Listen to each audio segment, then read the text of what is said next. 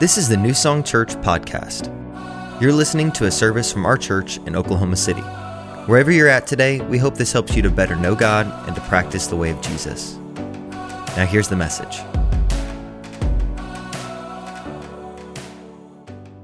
Morning.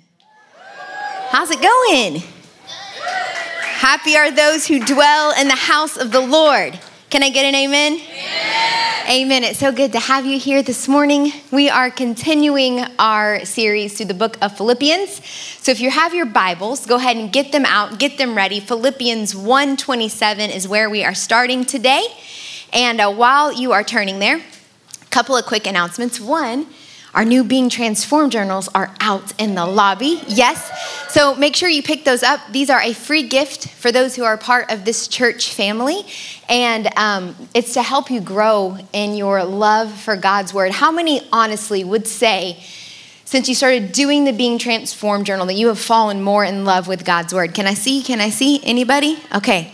Um, also, um, one per person on the journals. I saw some people leaving, like Gus Gus from Cinderella with all the cheese, like all the journals. I'm like, one, one per person. Like they're not for your coworkers at work. They can get a copy online, but these are for the house. Amen? Amen. Okay. And then um, his AM and PM are women's. Um, 12 week long semester Bible study small groups start this Tuesday. And if you don't know what that is, uh, it's for all the ladies at the church. There's a uh, two times we meet two sessions. Um, you can pick one or the other. Uh, Tuesday mornings, we meet here from 9 to 11.30 a.m. to do your small group here at the church. And then you can drop your little ones, your preschoolers, off for free children's ministry while you're here doing your small group Bible study. And then for the first time ever, we're having an evening uh, session for the women. We've heard you, like you work or you go to school during the day, but you still want to go through like some type of his 12 week semesterly long thing, then you can do that. Tuesday night, 6 to 8, again, right here at the church. You'll come do your group here. Um, there's no childcare for that one. Um, but we want you to register, sign up so we can plan accordingly. So check that out on the app or at newsongpeople.com slash his. All right, let's pray and then let's get into the word. Lord, we thank you for your goodness. We thank you that you are here, Lord.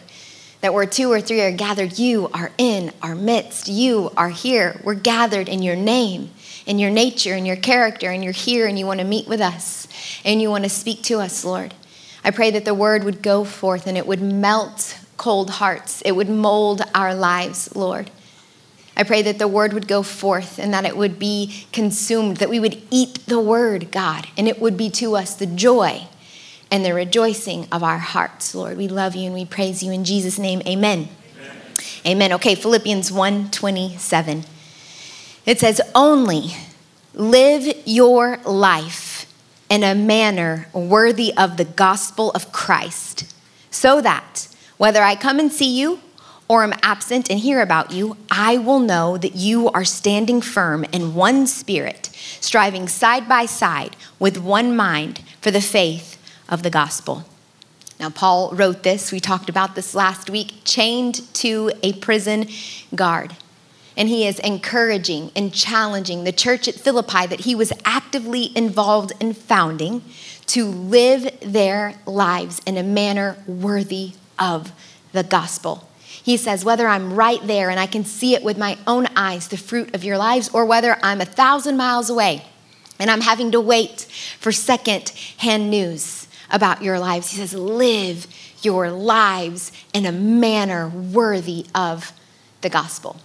And I, like Paul, I have the same heart for this church. I identify with Paul. Those of you who find yourself in this church that I was actively involved in founding almost eight years ago, is it eight years ago? We're about to celebrate eight years. I want to invite you to live your life in a manner worthy of the gospel. When we're here together and I can see everybody with my own eyes, or we're, we're on a mission trip together and we're serving shoulder to shoulder at a Serve Saturday, but also when you're in the privacy of your home, also when you're in your math class, when you're at the movies, whatever, at your office, to live your life in a manner worthy of the gospel. This is the heart of a shepherd This is a shepherd's heart that we see here in Paul. Those whom God has given spiritual authority to, to lead and to feed the sheep for the good of the body of Christ. This is the heart of a shepherd. Parents, you can probably relate to this you are shepherding the hearts of your children, right? And if you found yourself under arrest, chained to a guard, and you're trying to get a message to your children that you have an, uh, a part in playing in their foundation, just like Paul had a part in playing in the formation of the church, you have a part in playing in the formation of your kids, you can probably relate to this. I hope.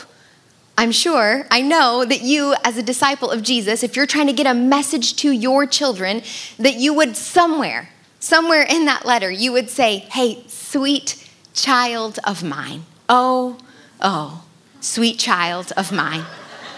Live your life in a manner worthy of the gospel. Paul's life has been lived this way. It has been lived informed with the gospel in mind. Someone say gospel. Gospel. gospel. Now, I am convinced that the church at Philippi had a greater understanding than many believers of the gospel today, a greater understanding of the gospel than many believers have today. And I think that's a problem. And I think you'd agree because if we are to live a life in a manner worthy of the gospel, we need to know what the gospel actually is. Wouldn't you say? Right? If we want to live a life that is formed with the gospel in mind, then we need to make sure that we have the right gospel in mind. So, what is the gospel that Jesus proclaimed? Do you know? Like if I said, hey, I need you to, right now, I need you to tweet. Do people still tweet? I need you to tweet a definition of the gospel in 280 characters or less. What would you type? Maybe you'd type, well, the gospel is the good news of Jesus Christ. Well, what if somebody replied to your tweet. Well, what makes it so good? How would you reply to their reply? That probably depends on what type of gospel that you have subscribed to. If you have subscribed to a conservative gospel, you may say something like, "Well, the gospel is good news because Jesus died on the sin or Jesus died on the cross and he uh, paid for my sins and if we will only believe in him, then we get to go to heaven when we die." Yes, Jesus did die on the cross and he did pay for our sin, but the conservative gospel makes the atonement the whole story. And if we make the atonement the whole story, what happens is people begin to trust in something that Jesus did, not necessarily in who Jesus is. And that's a problem because if we don't trust in who he is, then we're going to have a hard time obeying what he says. We're going to have a hard time having a relationship with someone that we don't necessarily trust who he is just in something that he did. If you've subscribed to the American gospel, then you may type something like, well, the gospel is good news because Jesus equals power and comfort and pleasure. Hashtag blessed. Hashtag the a gospel of sin management subscriber may say that the gospel is good news because it helps me to modify my behavior. It helps me to manage my character flaws so that I can be a decent human being. All of these responses fall short. The gospel is more than a ticket to heaven. The gospel is more than a pathway to the American dream. The gospel is more than a band aid for the issues that we face in society. The gospel is more than a tool to help us manage sin. The gospel is actually even more than news. The gospel is an announcement. But what does the gospel announce? Okay, we're gonna look at a couple of verses. I could show you a bunch, but I'm just gonna show you two. What is the gospel? Okay, Mark 1 14 through 15. It says, Jesus came into Galilee proclaiming the gospel of God. This is Jesus. This is Jesus' gospel. He's proclaiming the gospel of God and saying, The time is fulfilled and the kingdom of God is at hand.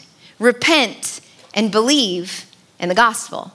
And then we see in Acts, this is the last chapter of the book of Acts, Acts 28, the last verses of the last chapter in Acts. It says, He lived there, this is talking about Paul, for two whole years at his own expense and welcomed all who came to him. He's preaching, he's proclaiming the gospel. Proclaiming what? Announcing what? Proclaiming the kingdom of God and teaching about the Lord Jesus Christ with all boldness and without hindrance.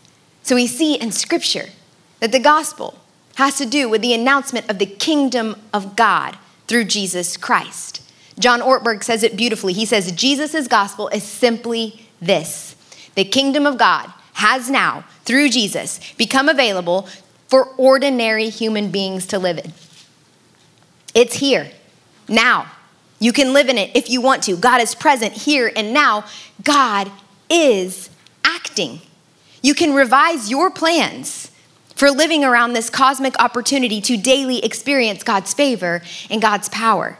And then N.T. Wright says it like this Gospel is the announcement that everything has changed in the coming of Jesus. Do you believe that, church? That everything has changed in the coming of Jesus. And it leads us to a new kind of living. This is what Paul is talking about to live your life in a manner worthy of the gospel. It's that you believe that everything changed when Jesus showed up. It is a kingdom of God lifestyle with allegiance to a king as the ultimate restorer. Now, this idea of the gospel being a proclamation, an announcement, good news, good tidings of great joy, it didn't originate with Jesus, this idea of gospel. In fact, there's actually um, ancient Roman scripts that talk about the gospel, good news, when a new emperor was set in place, a new regime, a new kingdom. They would have this gospel good news announcement about the person that would be on the throne. Um, now, in the Roman Empire, when a new emperor came to the throne, there would have obviously been a time of uncertainty. It's kind of like when we go through like those election seasons and everybody's like, what's gonna happen? Oh my gosh. Okay, it was like that. Somebody's just died. They're like, is there gonna be chaos? Is society gonna collapse? Are pirates going to rule the seas? Are we going to have food to eat? They'd be worried, they'd be uncertain. But then an announcement, gospel, a proclamation would be made. And it would go something like this Hear ye, hear ye, gather round. We have good news, good tidings of great joy, gospel. We have an emperor, a new emperor, and his name is Romulus the Regal, right? And now we're gonna have justice, and now we're gonna have peace, and finally we're gonna have prosperity. It's like, see, we told you, everybody can calm down. Good news, somebody, somebody new is on the throne, and he's gonna get the job done this time. Now, most people in the Roman Empire, they knew that they should not get their hopes up. Like this is all just hype. They kind of understood that. Just like when we get a new president, because chances are that this new emperor is probably just gonna be like the other dudes before him and do the same things that the other dudes before him did. So they didn't get their hopes up, but the Roman Empire did this whole song and dance anyways, this good news announcement, because it was just tradition. Like it's just what they did, it was their shtick. The announcement, the good news of a new king coming to the throne was standard. Now, Paul, who was a Roman citizen, he cuts in to this same old song and dance shtick, right? I imagine a girl and she's dancing with somebody who's like, boring, not interesting. She's not having a great time, but she's just dancing with him because it's what you do. And then this really handsome, attractive, exciting guy with a beard, he comes up and he he taps the guy she's dancing with on the shoulder and he's like, Can I cut in? Can I have this dance? And the girl's like, ah, Yeah, kick that guy out of the way. Okay, this is Paul. Paul cuts into the same old song and dance with actual good news with the announcement that will top all announcements. And here it is. N.T. Wright puts it like this God is becoming king, and he's doing it through Jesus. Therefore, phew, God's justice, God's peace, God's world is going to be renewed. This is the gospel. This is good news. It's the proclamation that Jesus, the crucified and risen Messiah, is the one true and only Lord of this world, that his kingdom is taking over and that we get to participate in it under his perfect rule, under his perfect reign, by putting our faith and trust in Christ and Christ alone. Now, you may have been taught that the only reason that Jesus came to the earth was to die on the cross, but death on the cross was only part of his mission. His overall mission was to usher in the kingdom of God. And this is good news because, guys, hear me, in God's kingdom, everything is exactly as God wants it to be. Everything is exactly how God wants it to be. John Ortberg, in his book, Eternity is Now in Session, he says, Everything, everything in God's kingdom that happens meets with God's approval and delight. The greatest humble themselves like little children. There are no big shots, there are no arrogant egos. No one ever has an anxious thought. Every encounter with people causes them to walk away with more joy than they had before they met. Paul said, The kingdom is not a matter of eating and drinking, but of righteousness, peace, and joy in the Holy Spirit. This, Jesus said in his teachings about the kingdom, this, Jesus said, is the kingdom of God, and it exists right now. There are people that you know, that you knew, that you loved, and they loved and put their trust in Jesus, and they are fully immersed in this reality right now. They're fully immersed in this place where everything is exactly as God wants it to be. And then there's the kingdom of the earth. It's filled with violence, and there's cancer wards, and there's children starving, and there's corrupt politicians, and depression, and anxiety, and fear, and abuse. Things in the kingdom of the earth are not going so great. Why is this? Like, if the kingdom has come, then why are things so sad? Now, the easy answer is well, we live in a fallen world, but there's more to it than that. Okay, the one true king has come. People, though, continue to worship lesser kings, lesser lovers. They, they have the idols in their lives of sex, money, and power that they worship. Humans were created to worship God and to exercise responsibility in his world. Look at this in Genesis 1 27 through 28. It says, So God created mankind in his own image. In the image of God, he created them, male and female, he created them. God blessed them and said to them, Be fruitful and increase in number. Fill the earth. Fill it with what? Fill it with more of my image more people made in my image. Fill it with icons all over, going out all over the earth, icons of my power and of my presence. Fill the earth and subdue it. But we forfeited that right through sin. But through the cross, there is forgiveness of sin. And through forgiveness of, st- of sin, there is restoration of God's image. And there is a restoration of our holy vocation to fill the earth and fill it with His glory and to subdue it. But instead of receiving this gift of salvation and worshiping the one true God, people reject Jesus. They reject Jesus and they worship idols. Now, when worship or when humans worship idols instead of worshiping God, they miss the mark. They miss the mark. They sin. They miss the mark of their human vocation to bear the image of God and they and to subdue the earth. And they hand over the power and the authority that Jesus won for us on the cross. They hand that over to the idols that they worship. And those idols use the power that we give them, that human hands hand over to them to tyrannize and to destroy their worshipers and the rest of the world. Now, one day, the kingdoms of the world will be the kingdom of our God. Maranatha, right? Come, Lord Jesus.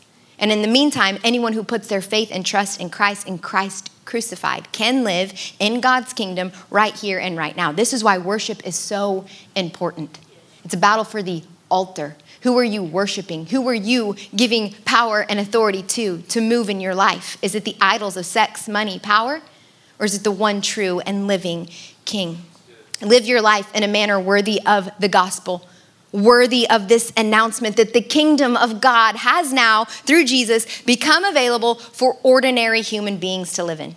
What Paul is trying to do, what I am trying to do this morning, is to kindle in this church, to kindle in this church an awareness, an awareness of what? That we belong to another order other than the order that we can see with our own eyes. We belong to another order. He's trying to get them to apply this truth, to live this out, live your life in a manner worthy of this truth. How do we apply such a lofty truth to our everyday life? How do we apply this to the details of our lives? This paragraph written by Dallas Willard, he helped me to understand how to apply this to my life, so I'm going to read it to you this morning, okay? He says, Am I undertaking some task? Okay, question. How many of you guys undertake tasks? Nobody in the room has a job, right? Nobody has stuff to do during the day. You guys just lay around, nobody has tasks. How many of you guys undertake tasks? There we go. Okay. Um, he says, Am I undertaking some task? Then I, in faith, I do it with God, assuming his power to be involved with me. This is the nature of the kingdom. He's here, he's now. He's with me is practicing the presence. Whatever I'm doing, He's doing it with me. I'm doing it with Him. Is there an emergency in the day that comes up? Well, I will meet it with the knowledge that God is in the midst of it with me and will be calm in a center of intense prayer. Am I disappointed and frustrated? Well, I will rest in the knowledge that God is overall and that He is working out all things working all things together for the good of those who love him and are called according to his purpose. It's being aware that there is another kingdom, that there is another order, and that that kingdom is so close and it is so real and it is so bright and is so worth.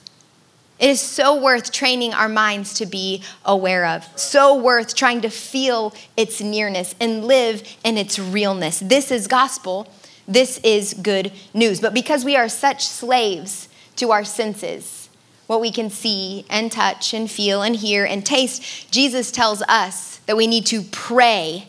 He teaches his apprentices to pray, pray like this. We need to pray for more of God's kingdom.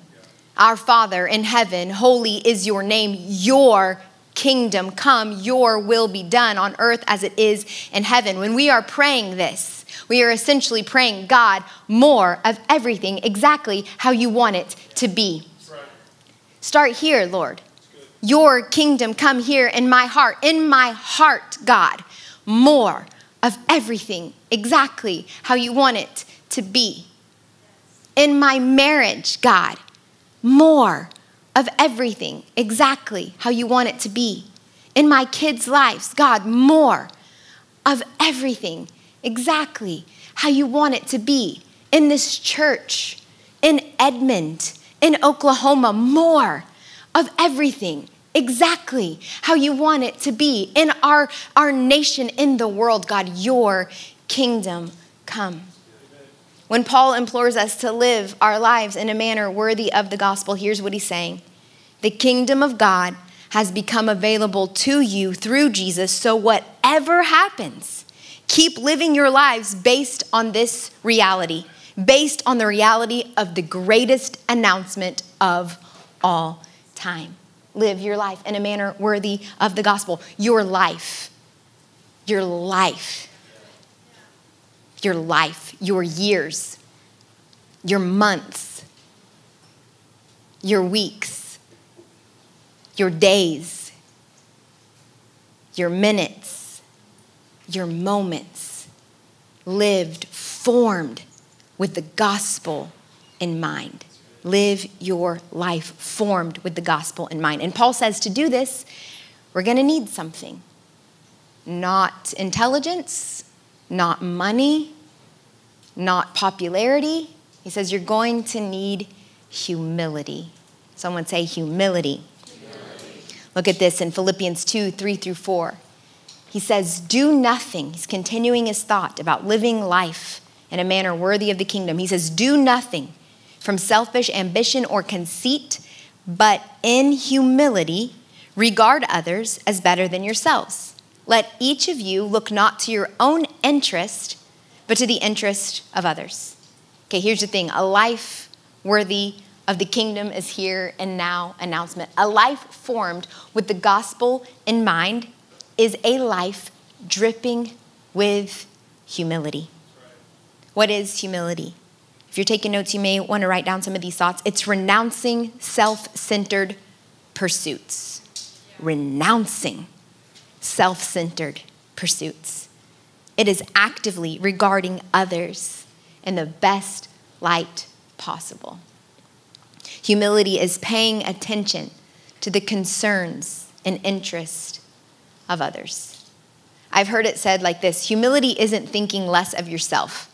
Like, I'm just a loser and I'm a nobody and I don't matter. It's not thinking less of yourself, it is thinking of yourself less and thinking of others more. Now, this is interesting. The Greeks did not even have a word for humility, they didn't have a word for it. That's how foreign this concept was. The word for humility was coined when the church was birthed. That's pretty cool, right? But stay humble about it, okay? Stay humble about it. Some people even speculated that this word humility was invented by Paul himself. Paul. Humility is the most foundational virtue in the kingdom. Like, think about it. We receive Christ in humility. And then Paul says over in Colossians 2 6, as we received Christ, so walk in him. We received him in humility. Now we need to walk in him in humility. To live a life in a manner worthy of the gospel, we need to be people whose hearts and minds are directed away from ourselves and toward others and the practice of attentive, humble service. Now, how many know this is not our default setting? Like our hearts and minds are directed toward ourselves from the moment that we come into the world. And if you don't believe me, ask your mom. ask your mom. When you made your debut, right? You took your first breath. You were not in the least bit actively concerned for your mother's interest in a shower or in sleep. You were not in, you were not concerned. All you were interested in was your comfort and your satisfaction, right? So, so this is not our default setting, which means there's some renovating of our hearts and of our minds that needs, needs to take place if we're going to be people who actually walk in humility. We also need to understand that we're not going to just drift into humility. We're not just going to wake up one day and be like, oh, I'm humble. Like it just, it's here. I'm humble. That's not how it works. Okay, Paul continuing his thought. He says in Philippians 2 5, let the same mind be in you that was in Christ Jesus. Let the same mind be in you that was in Christ Jesus. Notice the word let there, indicating that this is a choice. You can let it be in you, or you cannot let it be in you. You can allow it to be in you, or you cannot allow it to be in you. But he says, if you want to live a life in a manner worthy of the gospel, I suggest you let it be. You let it be. You let it be. Let the same mind be in you that was in Christ Jesus. Now, I think sometimes we hear that and we're like, just kind of, whoa, like you don't, you can't even wrap your mind around the mind of Christ being in you. Now, the mind, I think this helps us wrap our mind around it. The mind is referring to our thoughts and our feelings. So, what Paul is saying is let the same thoughts and feelings that were in Christ be in you. The same thoughts, the same feelings, the same mindset, the same attitude. Why? Because what you think and what you feel, feel will determine how you act. What you think and what you feel is going to determine how you act. So if you keep acting selfishly and you think it's just a behavior problem, it's not just a behavior problem, it's a mindset problem. It's a thoughts and feelings problem. You are spending too much time thinking about yourself and your feelings and how you feel and what you need, and that causes you to act selfishly. It's a mind problem. If you're thinking about God and filling your mind with Him and His kingdom, you're going to begin to act on what you're thinking about. You're risen with Christ. Seek the things that are above, right? Above. Above, not here, okay? Okay, then Paul, he gives us insight into the mind, the thoughts, and the feelings of Christ. He gives us the most beautiful, the most supreme example of humility. And in this, we not only see how we can walk in humility, but we see the place where humility is found. It's found in Christ, who is our life. In him we live and we move and we have our being. This is why we are to abide in him and to remain in him. Apart from him, we can do nothing. Apart from him, we cannot have his mind. Apart from him, we cannot have this humility. So we not only see how we do it, but we see that it's only found in him. In him, okay? So we see this is how his mind worked. And because we belong to him, we are his beloved, our mind can and should work in the same way. Now, what we're about to read has been called a masterpiece of compressed biblical theology.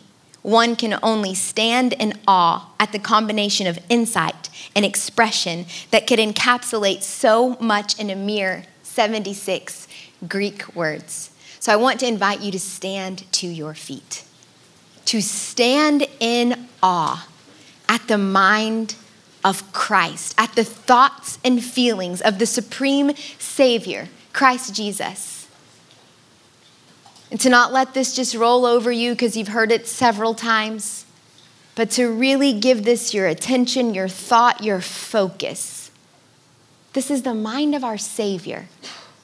It says, in verse 6 who, though he was in the form of God, did not count equality with God a thing to be grasped, but emptied himself by taking the form of a servant, being born in the likeness of men, and being found in human form. He humbled himself by becoming obedient to the point of death, even death on a cross. Therefore, God has highly exalted him and bestowed on him the name that's above every name, so that at that name, the name of Jesus, every knee should bow in heaven and on earth and under the earth, and every tongue confess that Jesus is Lord to the glory of God the Father. Amen. You can be seated. Now, the first half of this poem is describing Jesus' refusal to cling to or exploit his, his status for his own benefit. This is not how emperors in Paul's day thought or felt. this was not their mind, this was not their attitude. N.T. Wright says, his self emptying, his humility, his obedience to the divine plan, even though it meant his own cruel and shameful death, all of this all of this is the complete opposite of normal human behavior. All of this is the complete opposite of normal imperial behavior. I want you to understand today, church, that the greatest display of humility that the world has ever known is the incarnation of Christ Jesus, Christ becoming man. It's the greatest display of humility the world has ever known. What makes it? the greatest display of humility. Okay, we're to get into some biblical theology here, okay? What makes it so great? We need to understand this. Jesus existed from before time began. He was in the form of God. He is God, was in the form of God before the foundation of the world. Jesus Christ, the Son of God, he's co equal and he is co eternal with God the Father. Their divine perfections that belong to God the Father, they also eternally belonged to the Son. But he didn't cling to his rights as God. He didn't think of equality with God as something to be grasped. He chose to obey the Father. He emptied himself. Now, we, we have to understand this wasn't like a trade. He didn't empty himself of his deity. He wasn't like, here, you take all the God stuff and I'll take all the human stuff. No, he kept all of the God stuff and he added all of the human stuff. And he didn't empty himself of his deity. He actually laid aside his privileges, which were some pretty amazing privileges all knowing, all powerful, omnipresent, all places at all times. He laid that aside to take on the limitations of humanity, which were some pretty big limitations limited knowledge, limited power, and being limited to one place at a time.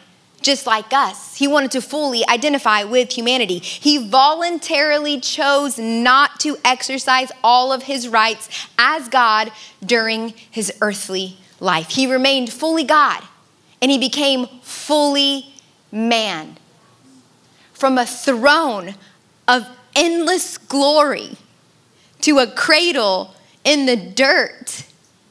This is our God. He got sleepy. He grew tired. He grew hungry. He grew thirsty. His body got achy. He was tempted like we were tempted, and he remained sinless. Our God walked the earth. He walked the earth.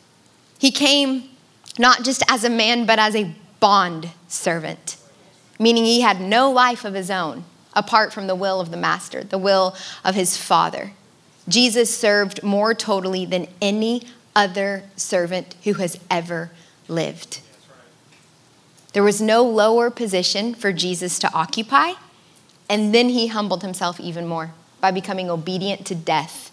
But not just any death, he became obedient to death on a cross, which was the most humiliating way to die. He humbled himself. Charles Spurgeon says, Blessed be his name.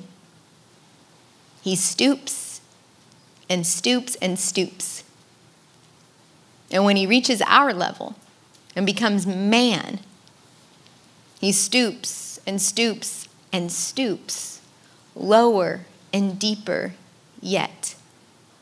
No one has ever humbled himself more than Jesus. No one. No one ever started so high and descended so low. No one Somebody needs to hear this. It will set you free from entitlement, bitterness, and resentment. No one has given up as much as Jesus gave up. This is our King. This is our King. And this is how we're to live a life worthy of his kingdom. Let the same mind, the thoughts and feelings be in you that were in Christ Jesus. So Jesus shows us that humble hearts are directed away from self and toward others in a practice of attentive and humble service. So I want to give you some thoughts as we close on how to cultivate a humble heart. Okay, I've got three things. The first one is calculate one another. Calculate one another. Now, usually when somebody is referring to somebody else as calculated, it's like in a negative connotation, like she's cold and calculated, but it also can have a positive side. Philippians 2 3, we read it earlier. Let's read it again. It says, Do nothing from selfish ambition or conceit, but in humility, count. Someone say, count. But in humility, count others more significant than yourselves. Now, this word that Paul uses for count, it is from the ancient world of mathematics. And don't tune me out like you're not a math person. Like my daughter's teacher says, everybody can be a math person. You just need to understand, okay? You can be a math person, okay? It means to calculate. This word count, it means to calculate. So Paul is saying we need to calculate one another as more important than ourselves. How do we do that? How do we do this calculation? Okay, we here's a formula. Okay, we add up one another's needs. Okay, I see a person, see their needs, I add up their needs. Okay, and then I subtract my personal interest, and what's left, the sum is what would be most beneficial to others. This is how we calculate. This is how we calculate others more significant than ourselves. Okay, so let me give you a real world example of this, okay? This week on Wednesday, we start our next semester of Embrace Grace, which is a ministry that is um, to help women who are going through unexpected pregnancies, single women going through unexpected pregnancies. I'm telling you, we have had 40 women reach out. Like it's overwhelming. It's like what, what, what? Like you know, they changed the laws here in Oklahoma and like, yeah, anyway, 40, 40 women who are interested in being a part of Embrace Grace. And then this semester, we're also launching Embrace Life, which is like the follow up chapter um, that, that is for the girls after they finish Embrace Grace. Then they can go through this curriculum for single moms. And so we have a need for childcare on Wednesday nights because the mamas come, they have babies, and we want to provide a place where their kids can be loved and ministered to and they can go through the curriculum. So we have a need, childcare, two hours every Wednesday night for 12 weeks. Okay, so you start to calculate this need. That is 12 weeks, two hours every week. That's 24 hours, okay? That's a whole day. Yeah, out of your 365 days, it's a whole day. And it's broken up over 12 weeks, okay? So that's the need. They need two hours every Wednesday night for 12 weeks, okay? They also need to be around women who are going to love them, support them, tell them that God has a plan and purpose for their baby, that they should choose life, whether they're going to be the mama or whether they're going to uh, have the baby given up for adoption, they're going to choose life. We're going to support them, love them. They need to be uh, around um, the Word of God, this curriculum, telling them that, that they can be in the kingdom here and now, that Jesus died for them, and that they can start participating in His kingdom rule and reign right now, here. They, this is their needs, right? So we add up all their needs. It's a lot. They need a lot, right? They need a baby shower. They need car seats. They need all these things. Here's the need, okay? And then I'm gonna minus my personal interest, which is, well, it's Wednesday, and that's like my night that I drop the kids off and then I go to a coffee shop and read for two hours. Or that's the night I do Netflix, or that's the night I go to my spin class, or whatever. Like I'm subtracting my personal interest, and then what am I left with? I'm left with, oh, what's gonna most benefit others? I'm gonna show up and serve. Now, we can do this formula, this calculation, not just in ministries, not just at church, but in our own homes, with your family, with your spouse. Oh, God starts speaking to you about their needs. They need forgiveness. My spouse needs forgiveness. My spouse needs grace. My spouse needs encouragement. He needs me to pray for him. He needs me to be there for him. He needs a night where we go out and I just am focused and fully present. Like I see his needs minus my personal interest. I'm going to show up and serve my spouse or your kids. What are your kids' needs? Are you paying attention to what they need and taking out your interest and showing up and serving in humility? Count others more significant than yourselves. This is dying to yourself daily.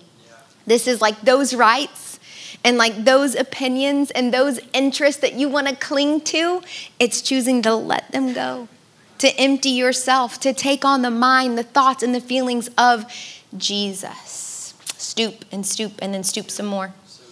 Okay, number two, we're going to concern ourselves with small things. Like, wait, I thought we weren't supposed to, like, don't be bothered by the small things. No, concern yourself with small things. Look at it again Philippians 2 4.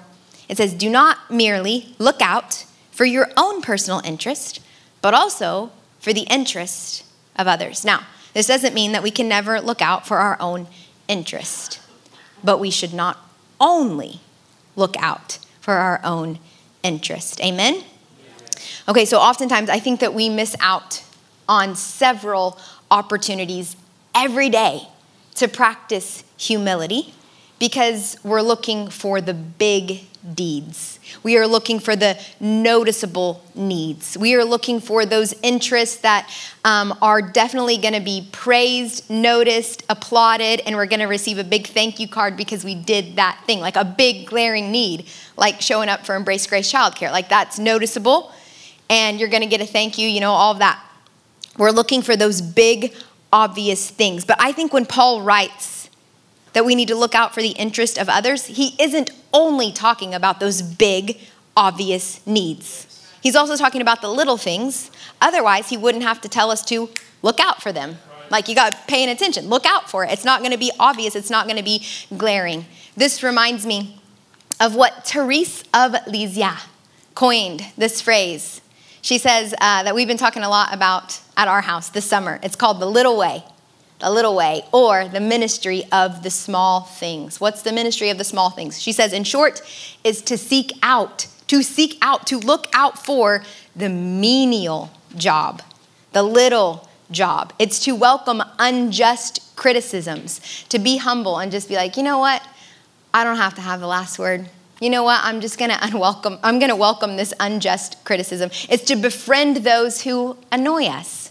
It's to help those who are un grateful. She was convinced that these little things pleased Jesus more than the great, big, glaring needs of recognized holiness.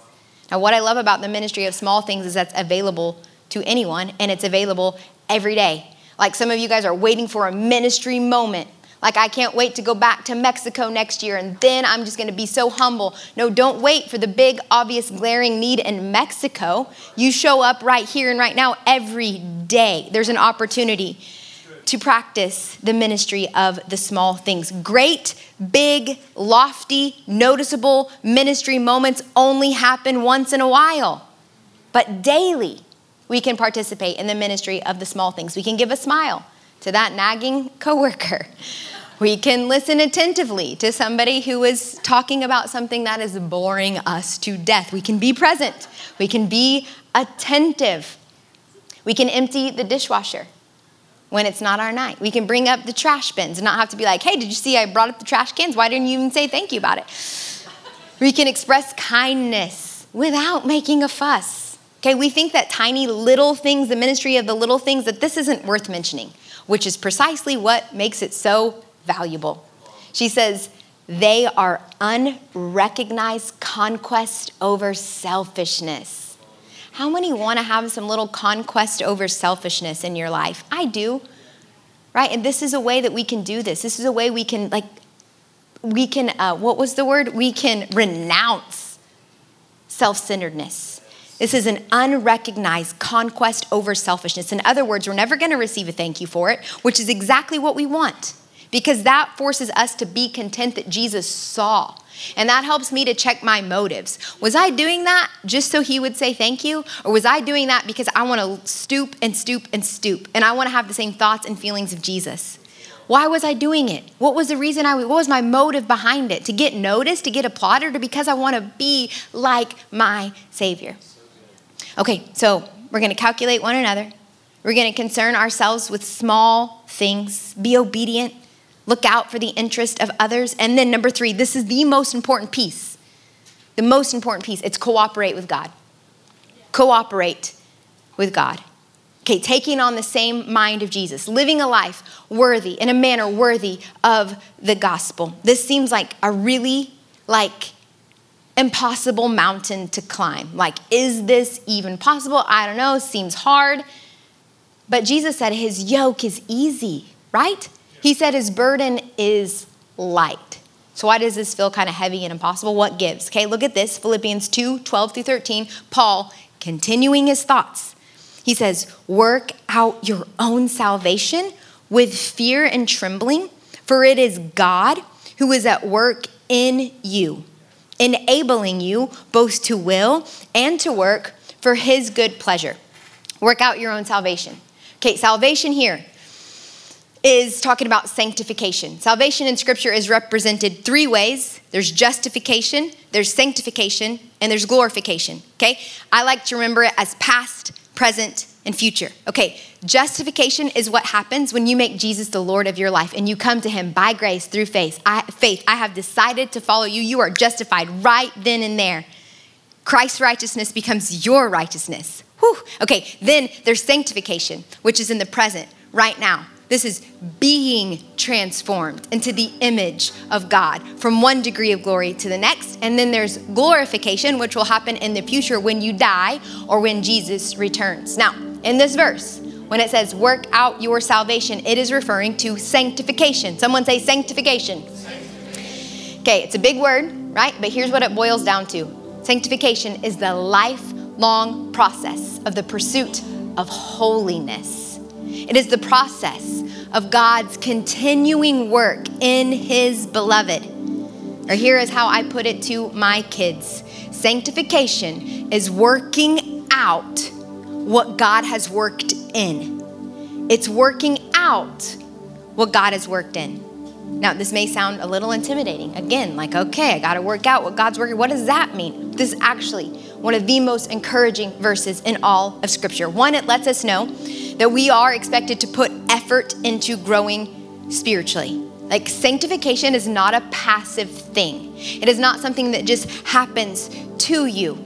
You don't just automatically go from one degree of glory to the next. You don't automatically just become transformed into the image of Jesus. It's not a passive thing. Paul says it's a pursuit, it's a contest, it's a fight, it's a race. And maybe you're thinking, well, what about grace? Like, this sounds like you want me to work for my salvation. No, that's not at all what I'm saying, and that's not what this verse is saying. Okay? It doesn't say work for your grace. Grace is opposed to earning. And this isn't about earning anything. You cannot earn your salvation. This isn't about earning. Grace is opposed to earning, but grace is not opposed to effort. And this is talking about effort. To grow up, to mature in Christ takes effort. So it's not a passive thing. And then we also see that it's not a casual thing. Sanctification is not a casual thing, like we just take it lightly. It is to be done with fear and trembling. we've got to take it seriously. Why? Well, think about it. God. God has worked. God has worked the most wonderful, the most priceless, the most matchless gift. He's worked it into us. His very life, Zoe life. It's no longer Christ who lives. There's no, it's no longer I who live, but Christ who lives in me. He has worked his very life his nature, his character, his spirit. He has worked all of that into me. And now it's up to me not to just casually go about sanctification, but I'm going to go about it with fear and trembling. Lord, I want to work out the life of Christ that you have worked into me. Okay, so it's not passive, it's not casual. And then the good news is we don't have to do it alone. Look at it again. Work out. Work out your own salvation with fear and trembling. For it is God who is at work in you, enabling you both to will and to work for his good pleasure. Like, just take a second here and try, try to let that sink in. God is at work in you. Would you just put your hand over your heart? Would you say, God is at work in me? Let that not be lost on us. He is at work in us right now. What's He at work doing? What's He doing? He's producing in us holiness, He's producing in us humility right now. As one commentator says, He is relentlessly bringing about spiritual maturity. Now we have to understand he's not doing the work for us. Like he's not going to work it out, take over our body and make us make these choices. But here's what he is doing. He is supplying the power that we need to do what? He's supplying the power, for instance, that we need to stoop and to stoop and to stoop lower and deeper, yet to be humble. He is uh, not only giving us the power, He's not only enabling us to do this, but He's giving us the desire. He's giving us the want to. He's, he's working on our will so that we want to stoop, so that we want to show up and serve, so that we want to walk in humility. He gives us the desire, the want to, and then He gives us the empowerment to walk it out. He's worked his mind into you. His thoughts and his feelings are in you. Now it's up to us to work those out. Why would he do this? That seems like so much work to be working in all of us on our will, which we're stubborn, working on us to empower. Why would he do this? Because he delights to see his image restored in people. He delights to see his image restored in you and you going out and filling the earth and filling the community and filling your school and your home with his image. He delights in you being an icon of his power and his presence here in the earth. He delights in you living a life in a manner worthy of the gospel. It says he does this for, not for you, he does this for his good pleasure. God is already at work in you. He's just waiting for your cooperation. Like He is initiating right now, He's initiating transformation in you. He is stimulating right now in you this desire to be like Him. Oh, I want to be like you, Lord. He's initiating this desire to have the same mind as Him. He's stimulating this desire to live a life in a manner worthy of the gospel. He is at work in you right now, inspiring you to acts of humility, to show up and serve, to pray, to forgive, He's inspiring you to seek first His kingdom. And He is providing you all that you need to act on, to do the things that He is initiating, stimulating, and inspiring you to do. He's enabling you to do it. Now it's up to you to respond. And a great time to practice, a great time to strengthen that responding muscle is in altar ministry every week at church. This is what this moment is all about.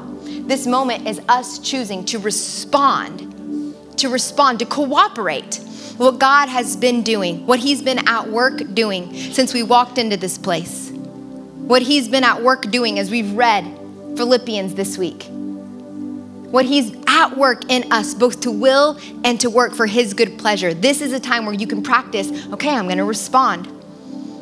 I'm gonna respond to this. But what happens? As we get to this moment and people start to get restless and they just wanna go home and they just want, they got stuff to do today, or we get to this moment and we start to do exactly what Paul tells us not to do. Look at this next in Philippians 2 14 through 15. He's just told us to, to work out our salvation because God is at work in us, both to will and to will, will and to work for our good pleasure. And then he says, Do all things without grumbling or disputing. Now, I was Wednesday years old when I discovered that this is not talking about just generally not complaining about how your day is going. Don't gripe, don't don't grumble, don't complain. I always kind of thought it just meant like have a happy attitude all the time.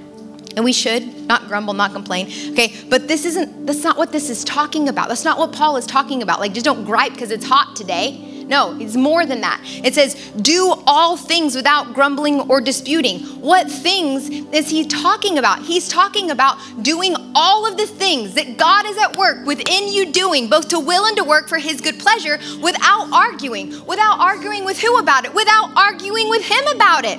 Without giving him a million reasons why you can't, why you shouldn't, why it won't work for you, why you can't change, why you won't, why, why you'll just do this in your private time. I don't need to come to the altar, God, it's fine. You know who you're working, you know who you're arguing against. You know who you're complaining, murmuring, having these little side conversations. Like he's trying to talk to you about this and you're like, "It's okay, God. I really, you know, I don't really need to do this." You complain and you argue with him. Paul says, "Don't do that. Do all things without grumbling or arguing. Don't give him the reasons why you can't. Don't have an argumentative spirit against the Lord, and what he's at work in you doing. Working on your will at work in you, working to help you will and work both for His good pleasure. We need to cooperate with what He's doing, with what He's saying, with glad submission and with cheerful obedience. And then, then we may be blameless and innocent, children of God without blemish in the midst of a crooked and twisted generation, among whom you will shine as lights in the world. We got to train ourselves to respond, both to will and to work, because it delights in Him when we look like Him. If you would stand your feet, and I'm going to give you a chance today to, just like every week, altar ministry team, go ahead and come forward. And this is a moment where you can practice responding. You can strengthen that that muscle of cooperation with God, of responding to what God is doing, initiating in you, enabling you to do. Okay, so I've got three things that you may you may want to respond to. Maybe he's initiating you right now salvation.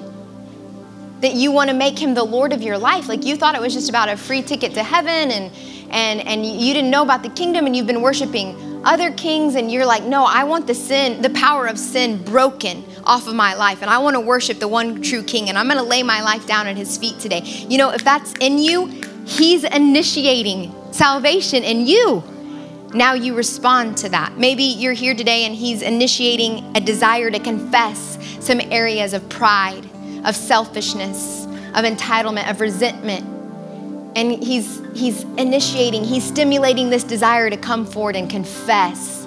And not just be like, "Hey, I'm struggling," but to confess to say whatever you're confessing, even if it's shameful, even if it's if it's if it's going to hurt you. This is how we share in the sufferings of Christ. We confess, and then we're healed. Don't argue. Don't have an argumentative spirit with what the Lord is wanting to do in your life. And maybe the third thing is you just want to pray for more of God's kingdom to come in some specific area. You need to come up and say, I want to pray that more of everything exactly how God wants it to be in my marriage. Would you pray for my marriage? I want to partner with somebody. Let's agree together where two or three are gathered.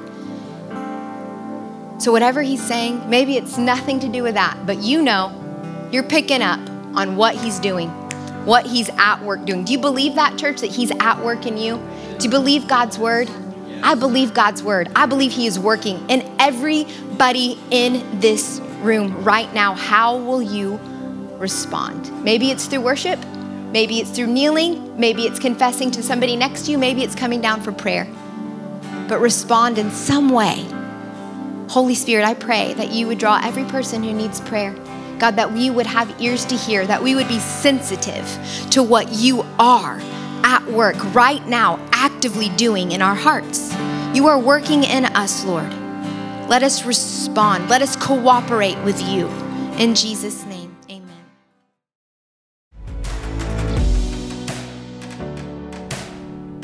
Thanks again for listening. For more information on our church or for more resources to help you grow in your faith, go to newsongpeople.com or download our app by searching for New Song Church OKC in the App Store.